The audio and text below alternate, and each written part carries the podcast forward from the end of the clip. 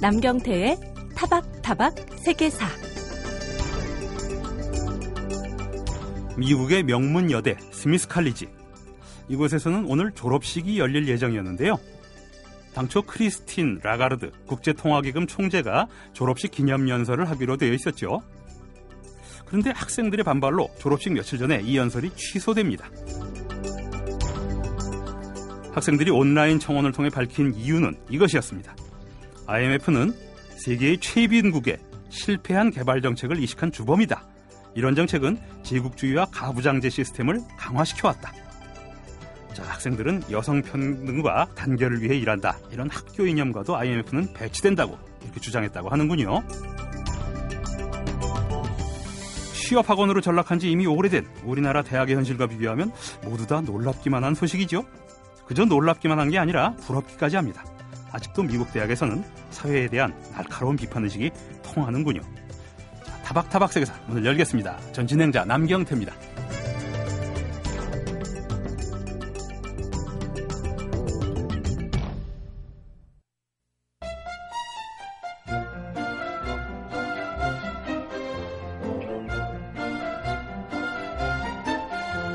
어쩌면 이렇게 잔인할 수 있을까요? 나이지리아 북부 지역에서 벌어지고 있는 납치 테러를 보면서 든 생각인데요. 보코하람이란 이슬람 극단주의 무장 세력이 300명에 가까운 10대 여학생들을 납치해 자신들의 조직원과 교환을 요구하고 있습니다. 이슬람교의 영향력이 강한 중동도 아닌 이 서아프리카에서 이슬람 극단주의 세력이 활개를 치는 이유는 뭘까요? 자, 그래서 생각난 역사 이야기에서는 서아프리카의 역사를 통해 이 의문을 풀어보는 시간을 마련했습니다.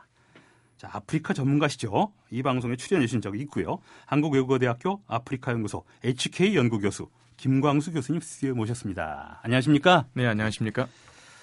보코하람이란 말 뜻은 뭐 지금 많이 알려졌는데 나이지리아 현지 말인 그 하우사어로 그 서양 교육은 죄악이다.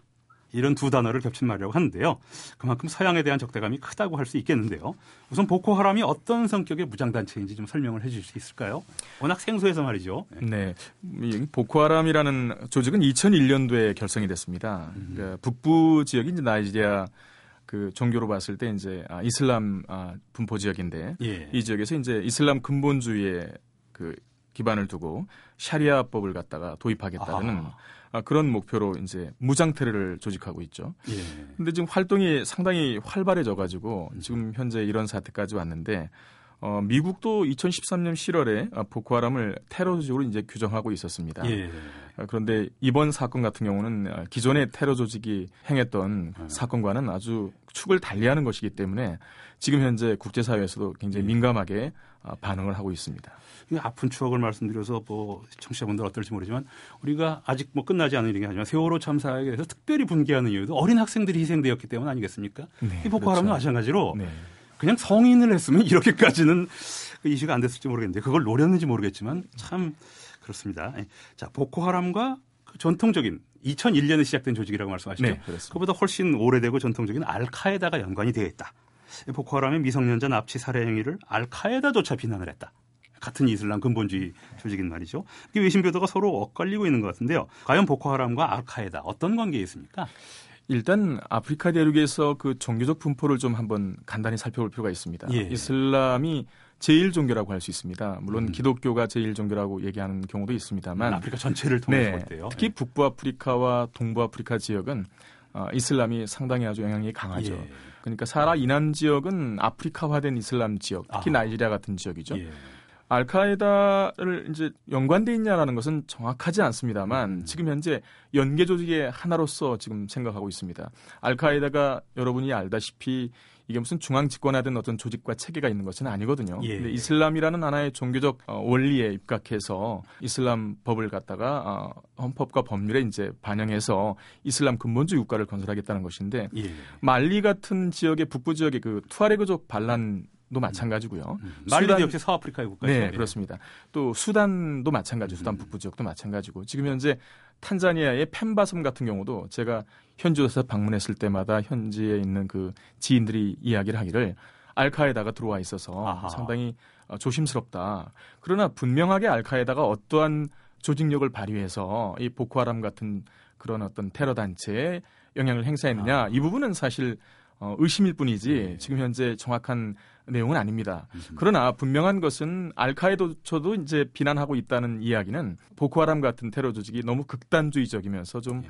어떤 인본주의를 좀 어기는 그렇죠. 그런 네. 어떤 이런 사건을 벌이는 게 아닌가 이렇게 생각이 되고 있습니다. 이 어린이 학생들을 가지고 뭐 하는 겁니까 도대체 말이죠. 네. 물론 성인을 납치해도 나쁜 거긴 하지만 그렇습니다. 뭐 어쨌든 그 아까 선생님 말씀하셨다시피 아프리카는 기독교 국가라고 그러면 뭐 남아프리카 공화국이나 뭐 그 에티오피아 정도만 생각할까 대부분 일반 분들도 아마 이슬람 국가들이 많을 것이다 이렇게 생각은 하는데요. 근데 이슬람 중에서 근본주의와 그냥 이슬람 이런 게또 음. 나뉘어지니까 네. 복잡한데요. 그렇습니다. 네. 근데 이슬람 그 무장 단체들 일종의 근본주의 계열이라고 할 수가 있겠죠. 중동 지역을 넘어서 중동이 본산이라고 알고 있는데요. 북아프리카나 서아프리카 지역까지 확산하고 있고 이 보코하람과 같은 이슬람 근본주의자들이 서아프리카 국가인 나이지리아, 아까 말씀하신 말리라든가 이 서아프리카는 중동이 상당히 먼데요. 여기까지 이렇게 활동할 수 있게 된 배경에 어떤 역사가 있는 건지요. 네. 역시 뭐 나이지리아 역사를 보면 이제 아프리카의 어떤 총체적인 문제를 다 가지고 있다 이렇게 설명드릴 수가 있는데요. 예. 그 이유는 원래 한 나라가 돼서는 안 되는 나라였습니다. 아, 영국? 예, 영국이라는 어떤 식민 지배 국가가 이제 한 나라로 묶었는데 어, 크게 이제 북부 지역에는 하우사 플라니 이제 이슬람을 믿고 있죠. 예. 그다음에 남부엔 요르바와 이보족이 살고 있는데 아, 요르바 이보도 오래된 이름이죠. 네, 그렇습니다. 근데 이 세 개의 민족 집단이 나이지리아의 이제 주요 민족 집단 250여 개의 이제 민족 집단이 있는데 이 중에서 이제 주요 민족 집단인데 하우사 풀라니족이 절대 다수를 차지하고 있습니다. 그러니까 예. 민족적으로 봤을 때 종교적으로 봤을 때 강력한 세력이죠. 음.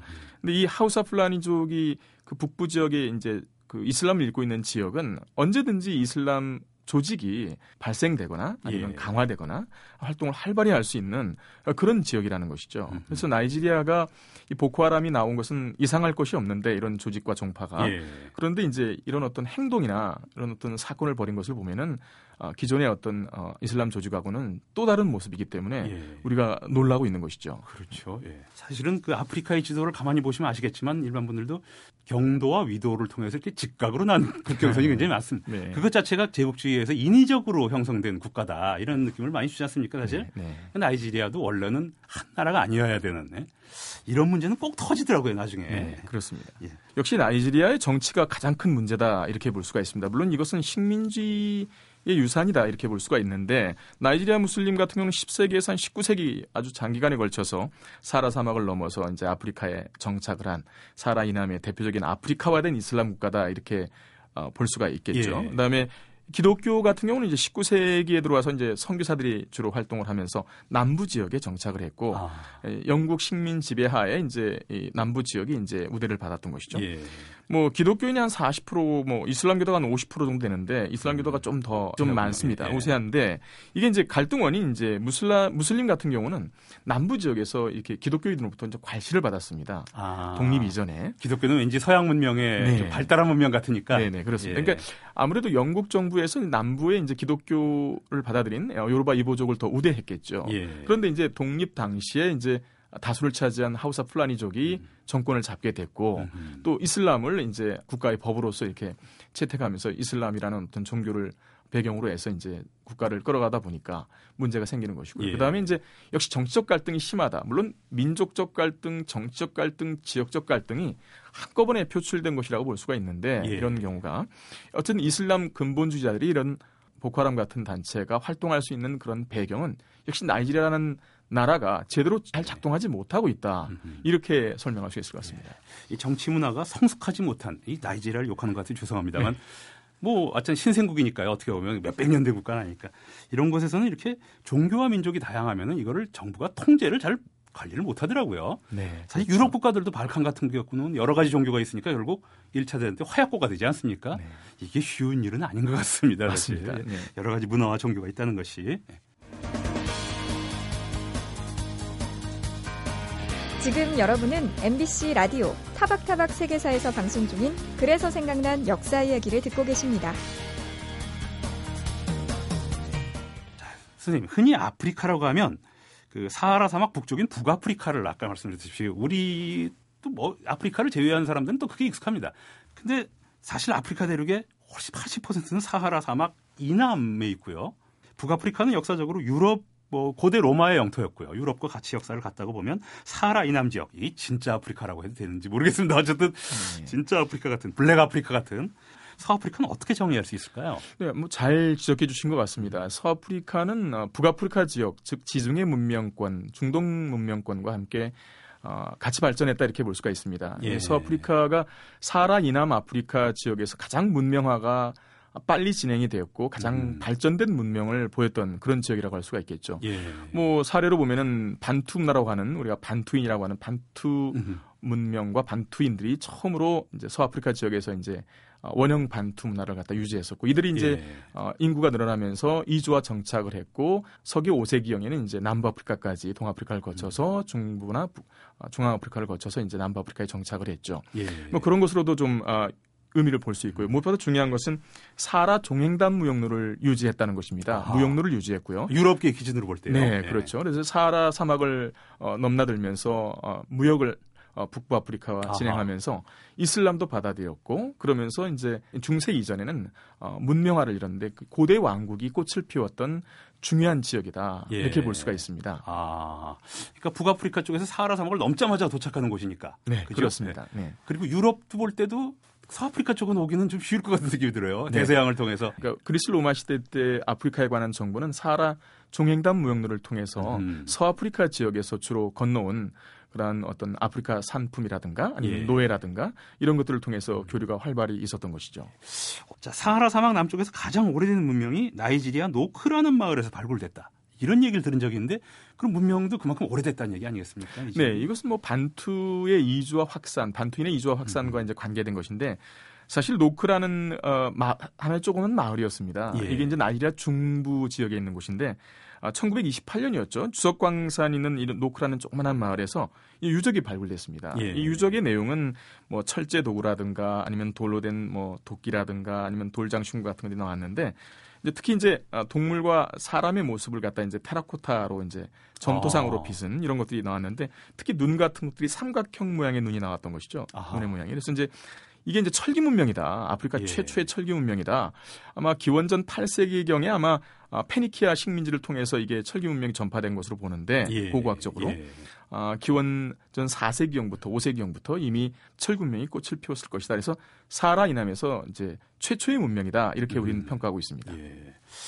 뭐 히타이트 같은 나라에서 뭐 철기를 먼저 썼고 그것이 페니키아인들을 통해서 퍼졌다고 보는 게 정설인데 사실 아프리카에서 자체 철기 문명이 고유 문명이 나왔는 것도 나왔는지도 모르지 않습니까 사실은? 뭐 그 부분은 지금 현재 검증이 안 됐습니다만 예. 네, 연구를 하고 있는 중입니다. 꼭 철기 문명은 중동에서 퍼졌다라고 생각하는 것도 일종의 선입견이 아닌가 싶기도 하고요. 뭐 저희가 뭐 제가 인류학자가 아니니까 모르겠습니다.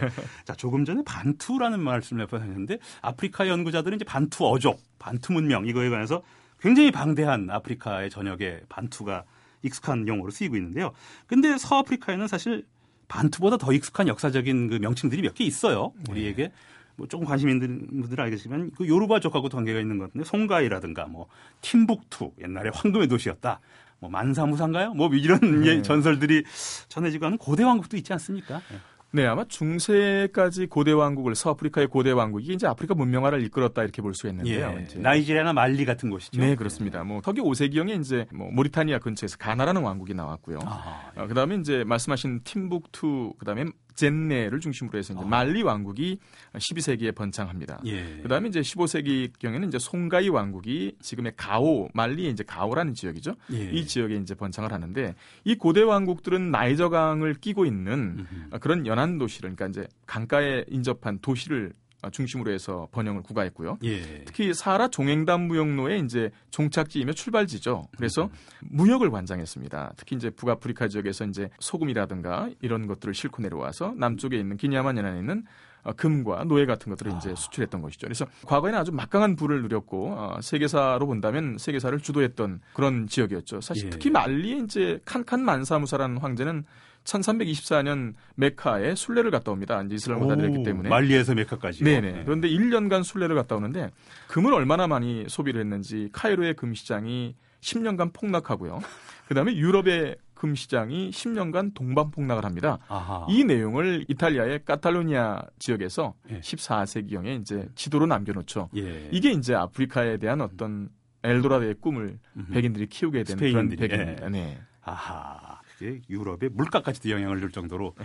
그 당시에는 그 아프리카 문명이 결코 후진 문명이 아니었다는 얘기도 될 것 같습니다. 그렇습니다. 자, 우리에게 익숙하지 않은 명칭들이 이제 말리의 국가라든가 뭐 이렇게 나와서 헷갈리시는 분들이 좀 있을지 모르겠는데요. 서아프리카 지역을 세분화한다면 아까 말씀하신 나이저강, 나이지리아 지역을 실질적으로 지배했던 세력은 하우사 풀란이라는 족이 아직도 있고요. 하우사 왕국이라고 할 수가 있겠죠. 네, 그렇습니다. 뭐 하우사 왕국은 이제 중세 왕국이었던 아까 말씀드렸던 가나, 말리, 송가이 그리고 카넨보르는 왕국들이 이제 무너진 다음에 예. 송가이 왕국이 이제 멸망한 다음에 하우사 왕국이 이제 출현했는데 하우사 왕국은 사실 도시국가 문명이었습니다. 음흠. 그래서 이제 나이리아 북부 지역에 이제 도시국가 형태로 자리 잡고 있었는데 전부 다 14개의 아, 도시국가가 형성돼 있었죠. 예. 이 하우사 도시국가에 살던 사람들이 지금 현재 하우사 플라니족의 나이지리아의 주요 종족 중에 하나다 음. 이렇게 생각하시면 되고 이들은 예. 역시 이슬람을 받아들였고요. 뭐 우리가 알고 있는 뭐 카노니, 뭐 케비니, 잠파라니, 카치나니 이런 고비린 이런 지명들은 이제 어, 그때 당시에 만들어진 도시국가를 예. 잇는 것이죠. 그다음에 이제 풀란이라는 말은 사실 풀라니인들이 어, 하우사 국가에 들어와서 이주 와 정착해 살면서 하우사 국가를 무너뜨리고 어, 소코토 왕국을 건설했는데 음. 이, 이들이 이제 주로 어, 풀라니족이었습니다. 예. 그래서 이제 하우사 풀라니족이 나이지리아의 북부 지역의 주요 종족이고 예. 종교는 이슬람이다 이런 뜻입니다. 음. 네. 그러면 이제 아직 유럽 서유럽 국가들이 서유럽이 내려오긴 전인데요. 네. 근데 이슬람 세력이 먼저 갔다는 거 아니겠습니까? 그러니까 네, 그렇습니다. 그러니까 그러니까 바스코다 가마라든가 이렇게 아프리카 해안을 발견하게 되니까 14세기 이전인데 그 이전에 이미 이슬람화 되어 있었군요. 어떻게 보면. 물론입니다. 이슬람은 네. 아마 10세기에서 12세기에 서아프리카에 이미 정착해서 예. 어, 확산된 것으로 지금 보고 있습니다. 어떻게 보면 역사적으로 서유럽 국가들이 좀 더 빨리 에스파냐를 독립시키고 빨리 갔으면은 그 서아프리카 쪽은 기독교화가 먼저 되었을지도 모르는다는 생각이 들긴 하거든요. 지역적으로 볼 때. 네, 만약 그렇다면 가능합니다. 그러면 역사가 또 달라졌겠죠, 네, 지금의. 그렇습니다. 물론 기독교 역사가 이슬람 역사보다 꼭 좋다는 건 아닙니다. 저는 뭐 네. 그런 건 아닌데 어쨌든 그렇게 역사라는 게 또 한 끗 차이로 또 이슬람화가 먼저 되어 있고 지금의 보코 하랍까지 연결되는 그 유장한 역사를 또 볼 수가 있었습니다. 자, 지금까지 한국외국어대 아프리카연구소 HK 연구교수 김광수 교수님 모시고 이슬람 무장단체 보코하람과 나이지리아 역사에 관해 이게 살펴봤는데요. 방대한 아프리카 역사. 뭐 서아프리카에 불과합니다만 그것도 역시 방대합니다. 이 짧은 시간에 다 설명하는 건 사실 불가능할 것 같고요. 그래서 다음 시간에도 이후의 역사가 있죠. 또 근대에 가까운 김 교수님 한 번 더 모시고 15세기 이후 아프리카, 특히 서아프리카 역사에 대해서 얘기 나눠보도록 하겠습니다. 예, 김광수 교수님 말씀 감사합니다. 네, 감사합니다.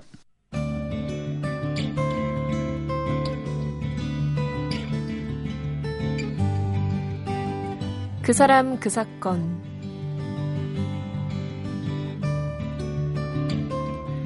처형을 하루 앞둔 죄수라면 아마 내일이 오지 않기를 바라겠죠. 지금으로부터 478년 전 오늘, 즉 1536년 5월 18일, 한때 영국 왕비였다가 런던탑에 갇힌 앤 불린의 심정이 그랬을 겁니다. 그녀는 날이 밝으면 처형될 운명이었으니까요. 잉글랜드 왕 헨리 8세의 둘째 왕비인 앤 불린은 원래 첫째 왕비인 캐서린의 시녀였는데요. 귀족 가문 출신의 프랑스 궁정에서 오래 지낸 덕분에 세련된 교양과 매너를 갖춘 처녀였습니다. 그런 앤을 눈여겨본 헨리는 교회법에 금주된 이혼을 감행하고 1533년에 그녀와 결혼했죠. 그 결혼은 역사적으로 중요한 결과와 또 엠블린에게 개인적으로 중요한 결과를 낳았는데요. 역사적인 결과는 헨리 8세가 그 결혼을 계기로 로마 가톨릭과 결별하고 영국식 종교 개혁을 단행했다는 겁니다. 정치적 지배자인 국왕이 종교적 수말을 겸한다는 것인데요. 이때 생겨난 영국 교회는 기독교의 주요 종파로 자리 잡았고 지금 우리나라에도 대한성공회라는 명칭으로 들어와 있죠. 그 결혼이 엠블리 개인에게 미친 영향은 한편의 비극이었습니다. 안타깝게도 애는 결혼하던 애딸 하나를 낳고 남편이 원하는 아들을 낳지 못했죠. 그러는 사이 왕은 애정이 식었습니다. 결국 애는 간통과 반역 혐의로 런던탑에 갇혔다가 참수형을 당하고 마는데요. 앤이 왕과 결혼한 지 꼭 천일째 되는 날이었기에 훗날 이 사건은 천일의 앤이라는 제목으로 영화화되었죠. 앤이 남긴 세 살밖에 어린 딸은 이후 온갖 고초를 겪고 죽음의 위기를 넘기며 살아남아 영국 역사상 가장 유명한 여왕이 되죠.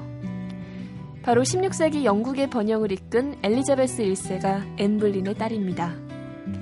딸이 왕위에 올라 빛나는 업적을 남길 줄 알았더라면 처형되는 앤도 다소 위안이 되지 않았을까요? 그 사람 그 사건 아나운서 박영경이었습니다.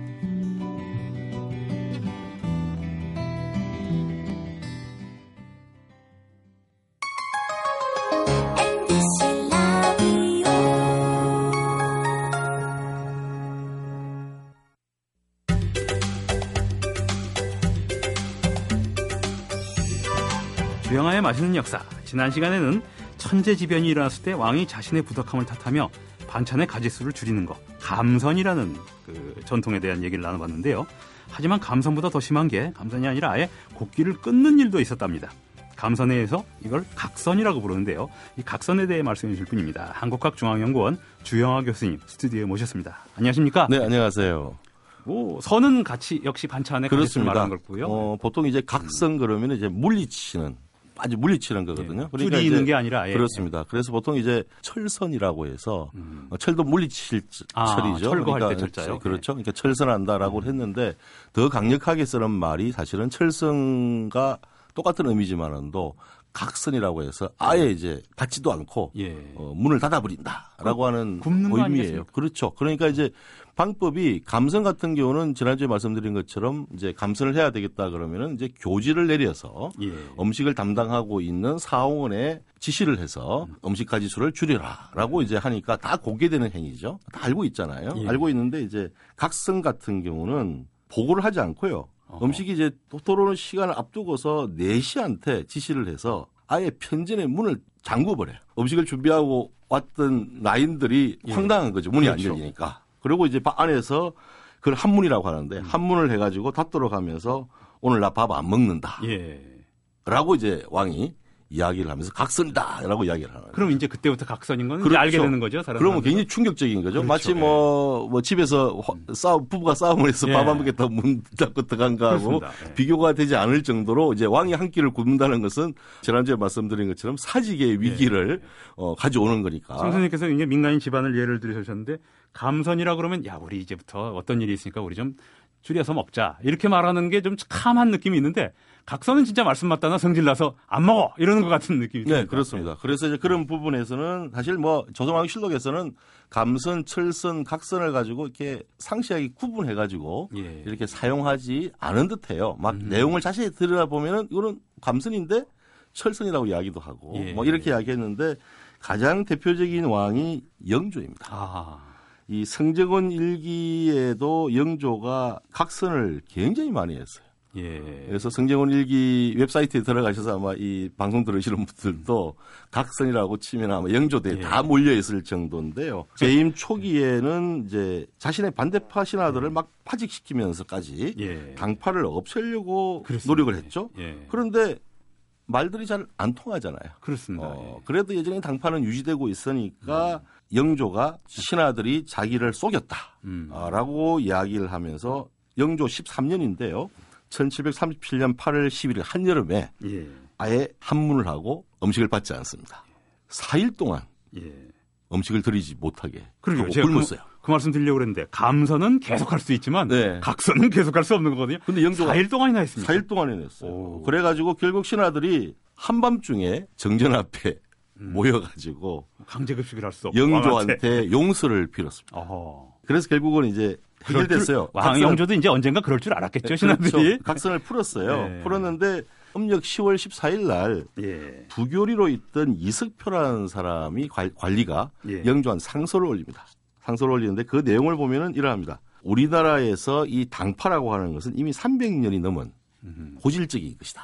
왕이 화를 내고 말씀으로 뭐 다독거리고 심지어 어, 식사도 안 하시고 그 다음에 막 화가 나서 영조가 신하들한테 영조의 왕의 체면을 없을 정도로 막 폭발해가 화를 내면서 고함을 지르고 뭐 그렇게 하기까지 해도 예. 당파가 안 잡힌다. 어허. 그리고 전하께서 뭐 아무리 영조께서 질투하고 업신여겨도 속으로는 전부 다 자기들끼리 모여서 예. 당파를 유지하고 있는데 8월 달에 아까 말씀드린 바와 같이 4일 동안 각선을 하시면서 식사도 안 자셨는데 예. 수라도 안 받았는데 불구하고 변한 게 거의 없다. 그렇게 하시본들 뭐가 변하겠는가. 어, 신하들이 너무나 어, 기본이 안 돼 있고 예. 어, 유자로서 이름만 유자지 기본 천성에서 본바탕에서 유자로서 가지고 있는 기본 태도가 안 돼 있으니 결국 선비가 아니다. 예. 그러니까 홀로 너무 근심하시지 마시고 예. 그리고 문 닫고서 계속 그 한문하고서 이 당파를 없어지겠지 하고 식사를 소라상을 안 받을 일은 그래 본들 아무 소용이 없다. 어차피 안 된다. 이런 그렇죠, 얘기네요. 그렇죠. 그러니까. 그런 이야기로 이제 긴 예. 상소문을 이제 올리게 됩니다. 예. 아, 하지만 이제 결국은 이- 이 영조는 계속 그 이후에도 각선을 해서 자기의 의지를 관철시켜 보려고 노력을 하죠. 그건 정치적인 제스처네요. 그렇죠? 그렇습니다. 강력한 제스처지만 예. 예, 그리고 이제 각선보다 더 무서운 것은요. 각선도 무서운 일이지만도 예. 신하들한테 왕이 각 약이라고 했어. 약을 안 드시는 거예요. 아. 약을 물리는 거예요. 어, 그거는 건강에 진짜 해치는 거죠. 어, 그러니까 예. 결국 그 이제 목숨을 걸고 예. 신하들하고 싸우는데 영조가 그 일을 또 굉장히 많이 합니다. 근데 영조는 그렇게 정치적인 이유로 이제 탕평책을 또 많이 했었으니까요. 또 그래서 그랬었는 게 충분히 이해가 되지만 지난번 감선의 경우처럼 일반적인 이유, 자연재해라든가 어떤 천문 현상의 변화라든가 이런 식으로 해서 이 각선까지 예, 감선이 그렇죠, 아니라 그렇죠. 예. 각선을 하는 경우도 많았겠죠. 영조처럼 있습니다. 정치적인 예, 의미도 예. 있습니다. 그러니까 강력하게 이제 그 애도의 뜻 예. 혹은 뭐 이렇게 자연재해에 대한 자기가 부득하다는 것을 보여주기 위해서 한 끼 정도를 이제 어, 안 먹는 아, 한끼 정도. 예, 그걸 이제 각선이라고 부르지 않고 보통 그때는 똑같은 행위이긴 한데 철선이라 하고요. 예. 어, 그것은 미리 알렸어. 나는 음. 오늘 요번에 굽는다라고 이제 미리 알려서 이야기하는 거고 영조 같은 경우는 이제 아예 알리지 않고 예. 어, 거긴 정치적인 의도가 안 있으니까. 먹은 거죠. 그러니까 예. 이제 각선, 철선, 감선이 모두가 다 자연재해가 가장 우선이지만은도 예. 실제로는 여러 가지 그 이유, 왕의 불편한 심기 뭐 예. 이런 것들을 드러낼 때는 어, 상을 아, 음식을 안 먹어서 각선을 한 거니까요. 예. 어, 그런 이제 음식을 통해서 정치를 했다. 그렇죠. 뭐 이렇게 예. 이야기할 수 예. 있을 정도의 이야기입니다. 예. 어, 그러니까 영조뿐이 아니고 뭐 사실은 인종 같은 경우에 몇 년 제의를 하지 않았죠. 예. 어, 그런데 이제 선왕의 상장례를 치르면서 건강이 좋지 않고 입맛이 없으니까 음식을 안 먹겠다라고 했던 음. 그런 유의 각선도 있는 거죠. 예. 그리고 안, 안 먹고 그러다 보니까 결국은 몸이 안 좋아져서 예. 건강을 해쳐서 결국 인종이 빨리 그렇습니다. 어, 이제 죽게 되는 그런 결과를 만들기는 하는데요. 어, 하지만 이제 음식이라고 하는 것은 백성이 편안할 때 가장 좋다라고 믿었거든요. 예. 그러니까 중국이나 어, 그렇죠. 한반도의 왕들은 음. 어, 그러니까 이제 백성은 먹는 것을 가장 어뜸에 여- 여기는 것이고 그 어뜸으로 이- 여기는 것을 잘 알고 정책을 잘 베푸는 왕이 득치를 하는 음. 성왕이다라고 하는 믿음이 있었기 때문에 이것은 뭐 이렇게 투정 뿌리는 의미에서의 각선이 아니고요. 어, 일종의 음식을 통해서 배불리게 백성을 편안하게 한다라고 예. 하는 의미와 함께 그렇지 못할 때 자신이 그런 고통을 나누어 가지겠다라고 하는 이제 태도니까 뭐 영조가 각선을 가장 많이 했지만은도 영조도 어떻게든지 당파를 없애고 예, 그렇죠. 어, 이 정치를 안정하게 해보겠다는 뜻에서 나온 거니까 어, 그런 면에서는 어, 각선이 그냥 단지 투정이라고 하는 예. 개념이 아니고 백성을 아끼는 왕의 뜻이라고 이제 볼 수가 있겠죠. 원칙적으로는 각선이 없는 게 태평성대라고 할 수가 있었을 것 같아요. 근데 한 가지 궁금증이 있는데요. 왕이 각선이나 뭐 혹은 감선이라도 하면 당연히 사대부들은 어, 따라야겠죠. 음. 예, 그렇습니다. 그래서 어, 왕이 하면은 관료들은 다 따라야 되고요. 그렇죠. 자기만 가장, 먹을 이제 가장. 큰 문제가 왕이 이 각선을 결정할 때 뭐 예를 들어서 태왕후가 살아 계시다. 나이가 연세가 많은 태왕후가 살아 계시다. 확렬이 위인. 예. 위다. 어, 근데 이제 이 왕, 태왕후가 어, 왕이 감선을 하고 철선을 하고 각선을 하니까 태왕후도 그렇게 따라 해야 되거든요. 그렇죠. 왕실도 해야 되고. 그럴 때 이제 어, 불효라고 하는 개념이 또 왕한테 아. 굉장히 어려운 고민을 만드는 거예요. 나로 인해서 아니면 자연재해이지만은도 혹은 어, 내, 나의 의지를 관철하기 위해서 각선을 하지만은도 내가 각선을 한다는 소리를 윗사람이 듣고 따라하니까. 윗사람이 예. 따라하게 돼서 연로하신 어, 노모가 병이 나면 어떨까? 예. 아, 거기에 대한 또 고민을 굉장히 어, 했던 게 조선의 왕입니다. 왜냐하면 아. 조선은 효의 나라였기 때문에 그렇죠. 예, 그 개념에서는 굉장히 고민스러운 또 음. 어, 선택이었다라고 이야기할 수 있겠죠. 왕이 곡기를 끊는 관행, 단순히 왕의 식사에 관한 것이 아니라 문화와 정치의 모든 상징들이 들어 있습니다. 그래서 조선의 정치, 우리나라의 정치가 또 어렵다는 생각이 드는데요. 지금까지 그런 관행이 가진 의미, 각선 철선의 역사에 대해서 말씀해 주신 분 주영아 교수님이었습니다. 예, 말씀 감사합니다. 네, 고맙습니다.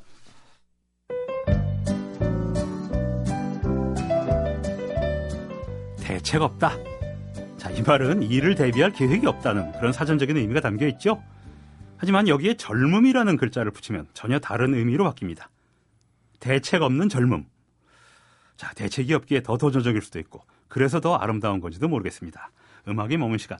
록 음악의 역사 19번째 시간인데요. 오늘은 이 대책 없는 젊음을 노래한 1990년대 얼터너티브 록에 대해서 얘기해 볼까 합니다. 자, 재즈 평론가 김현주 씨 나오셨습니다. 안녕하십니까? 안녕하세요. 어, 얼터너티브라는 말은 돌이켜 보건데 참 멋진 말입니다. 네. 대안을 찾고자 하고 하나의 가치가 모든 것을 관장하지 않고 음. 어, 사회적으로나 개인적으로나 개인의 삶도 마찬가지인 것 같아요. 그러니까 누구나 20대, 30대 때 갖게 된 가치관을 가지고 평생을 살아가는데 그렇죠. 그것이 40대, 50대 중년을 거치게 되면서 결국 꼰대가 되고 네. 꼰대가 되면서 남의 말 듣지 않고 음. 그리고 어, 안 그러려고 해도 그렇게 되죠. 안 그래도 그렇게 되는 거. 그러니까 그것이 나이가 든, 든다는 것의 어떤 다른 양, 뭐 현상이라면은 그렇죠. 인정하겠는데 그것을 통해서 다른 사람들이 피해를 보거나 그렇습니다. 아픔을 겪게 된다면 네. 문제가 달라지는 것이죠. 심지어 그 사실도 모르는 경우가 있어요. 그렇죠. 참 슬픈 일입니다. 그래서 귀를 열고 살아야 되는 예. 것인데 그런 말에서 그런 면에서 얼터너티브라는 말은 참 멋진 말입니다. 음. 어, 얼터너티브를 평생 추구하는 것 자체가 얼마나 힘들고 가치가 있을 것인가라는 예. 얘기를 하게 되죠. 얼터너티브 이제 와서 뭐 얼터너티브와 굉장히 워낙 넓은 의미에서 사용되고 있기 때문에 예. 어떤 특정한 장르를 얘기하지는 않게 되었고요. 그렇죠. 시기적으로 음. 보면은 1990년대 초에는 우리가 그런지라고 불렀던. 이 그런지 락이라고 불렀던 음악이 얼터너티브의 첫 세대로 얘기가 많이 되긴 합니다. 어쨌든 세련되고 정교한 이런 맛은 없어요. 약간 거칠고 그렇다는 뜻이에요. 그렇죠. 네. 그런지라는 말 자체는 사전으로 찾아보면은 쓰레기예요. 어우, 그냥 그, 그야말로 쓰러지, 쓰레기, 음. 오물 이런 것인데 어, 의상하고도 아마 맞물려 생각하면은 딱 연상이 되실 겁니다. 예. 청바지 문화를 생각을 해보면 뭐 영미권에서 청바지라는 말이 갖고 있는 청바지 문화가 갖고 있는 것은 젊음을 대변을 하니까. 예.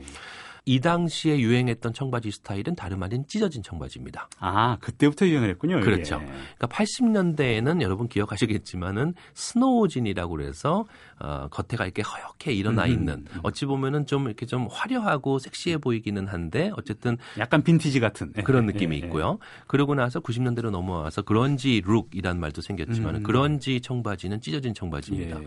그래서 어, 얼터너티브 그런지 락 이쪽을 이끌었던 밴드 니르바나의 리더인 커트 코베인이 입고 있었던 찢어진 청바지 음흠. 아주 막, 맞물는 것들이 상징적으로 맞물려 있죠. 예. 어, 얼터너티브라는 말은 우선 음악적으로 볼 때는 역시 대안을 찾기 위한 어떤 노력을 드러내는데 예. 그럼 뭐에 대한 대안이냐는 그것도 것이죠. 당대의 용어는 아닌 거죠? 그렇습니다. 나중에 정의된 거죠. 그렇습니다. 그래서 결국은 뭐에 대한 대안인 음. 것인가?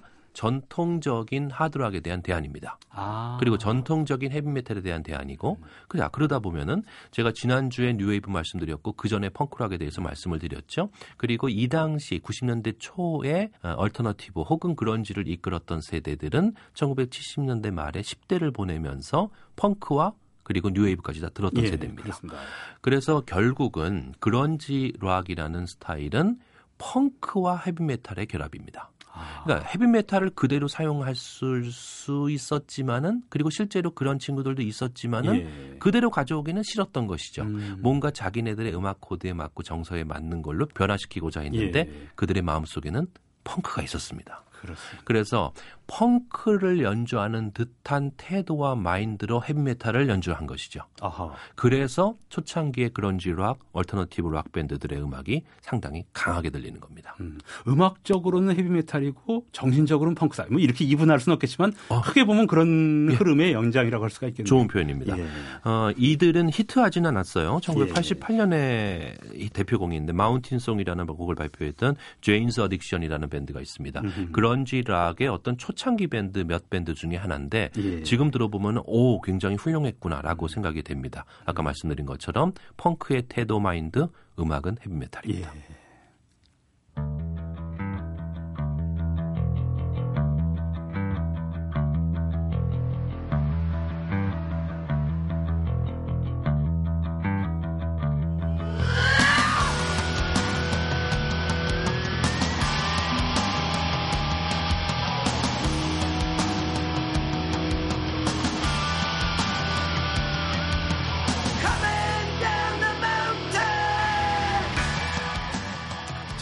1988년도 음악이라고 그러고 밴드 이름도 Jane's Addiction, 제인의 중독, 탐닉 뭐 이런 뜻인데요. 그렇습니다. 재밌습니다. 예.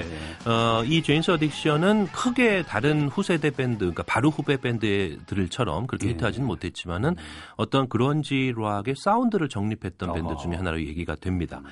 정말 가능하면은 Nirvana 혹은 뭐 Smashing Pumpkins 예. 등등의 음악들을 얘기를 안 하려고 노력을 오늘 하겠습니다. 왜냐하면 워낙 매체에서 많이 얘기가 되니까. 예. 그래도 Pearl Jam의 곡은 한번 들어봐야 되지 않나. 음. 그러니까 이들 Pearl Jam, Nirvana, Alice in Chains 뭐 이런 밴드들이 미국 시애틀에서 아. 활동을 했거든요. 그 유명한 시애틀의 락 밴드들이군요. 그렇습니다. 예. 시애틀은 같은 시기에 예. 예. 날씨가 좀 우중충하고요. 예. 비도 좀 많이 오고요. 똑같은 미국 서해안이긴 하지만은 캘리포니아 LA 쪽처럼 이렇게 화사한 느낌은 아니죠. 그렇죠. 예. 그래서 80년대 어, 말에 그런 몇몇 사운드가 정립이 되고 나서 나온 1991년 펄잼의 히트곡입니다. Even Flow라는 곡이죠.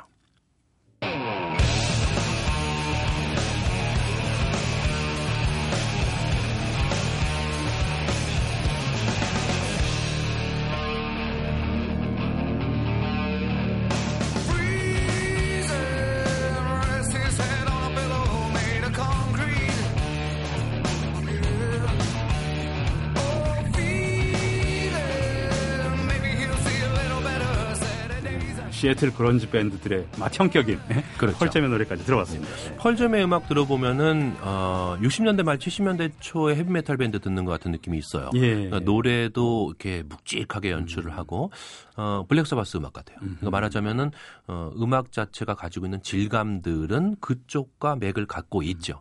그러나 예. 태도와 지향 자체가 음. 뭐 10년, 20년 전에 선배들이 하던 헤비메탈처럼 그런 것은 아니기 때문에 이 단적으로 말이죠. 예. 그 Led Zeppelin은 더 그렇고 Deep Purple은 조금 등하려면 두 밴드는 다 블루스에 기반을 두고 있는데 지난 시간에 블루스로부터 자유롭다 말씀해 주셨는 예. 다른 뉴웨이브를 말씀해 주셨는데 여기도 블루스로부터는 좀 거리가 있는 느낌이에요. 헤비메탈이 분명히 예. 완벽히 버렸다고 말할 수는 없겠지만은 음. 연출법이 완전히 달랐다고나 예. 할까요? 그러니까 정신적으로 빚이 없다는 것이죠. 그렇죠. 자유롭죠. 네. 그러니까. 그렇습니다. 해서 그런지 락은 결국은 얼터너티브라는 큰 어떤 영역을 일구어낸 그런 굉장히 역사적인 업적이 큰 스타일입니다. 예. 어, 뭐 지역적으로는 미국 서부에서 시작을 했지만은 전 세계로 퍼져 나가면서 그 당시에 대부분의 젊은이들이 청바지를 찢어 입었으니까 예, 어머니한테 그 왜 멀쩡한 거 찢냐라고 욕을 먹어가면서도 예. 찢었던 것은 또 하나의 대안을 찾기 위한 그러네요. 대책 없는 젊음 아까 처음에 음. 얘기하신 예, 예. 바로 그런 모습의 전형이 아닐까 싶습니다. 예. 사실 이게 그런지라는 게 원래 이제 음악이고 그것도 대중음악이고 더 좁히면 대중음악 중에서도 록음악인데 그렇죠. 지금 말씀하신 찢어진 청바지는 록음악을 몰라도 다 즐기는 바지가 되어버렸거든요. 그렇죠. 그리고 하나의 문화 현상이 돼버린 겁니다. 포인트는 네. 저도 그 당시에 청바지를 찢어 입었던 기억이 나는데 예. 그게 멋있었어요. 아, 예, 그게 그렇습니다. 포인트입니다. 그러니까 찢어서 지저분해 보였으면 아닌 뭐겠죠. 예. 근데 멋있었기 때문에 입었어요. 우리 세대에만 멋있었던 거지 또 아버지 세대에는 너는 왜 그러고 다니냐. 그렇죠. 그러긴 한 거는데 어쨌든 멋있습니다. 잠시 광고 듣고 와서 오늘 끄드막 함께 즐기죠. 네. 자, 끝 음악 한번 소개해 주시죠. 예. 어, Pavement라는 밴드가 있습니다. 어, 그들이 1992년에 발표한 어, In the Mouth of Desert라는 곡을 준비했는데 어, Nirvana, Pearl Jam, Alice in Chains, 뭐 Soundgarden 이런 밴드들이 영광을 다 가져갔다면은 예. Pavement는 뒤에 숨어서 얼터너티브 혹은 그런지 사운드를 완성해냈던 밴드 중에 하나입니다. 예. 로우파이라는 말이 있거든요. 그러니까 로우파이라는 말은 그러니까 하이파이는 좋은 음량을 얘기를 하고 그렇죠. 로우파이는 질 낮은 음량을 얘기하는데 이것이 이 당시에 모든 것들을 자기네들이 다 관장하고 음. 어, 새롭게 사운드를 만들어 나가는 과정을 통해서 그들만의 어떤 영역을 확보를 했습니다. 아. 그래서 Pavement는 참 음악적으로 중요한데 음. 많이 얘기되지 않는 것 같아서 오늘 준비했습니다. 밴드 이름도 참 단정하네요. Pavement, 네. 포장도로. 네. 자, 제가 지금까지 음악이 머무는 시간에 재즈 평론가 김현주 씨였고요. 저희는 이 노래 함께 들으면서 오늘 방송 마치겠습니다. 예, 김현 씨 감사합니다. 감사합니다. 지금까지 타박타박 세계사 진행의 남경태, 연출의 고성호, 구성의 김성환, 아나운서 박연경, 엔지니어 이종호였고요. 저는 다음 주 일요일 오전 7시 10분에 다시 찾아뵙겠습니다.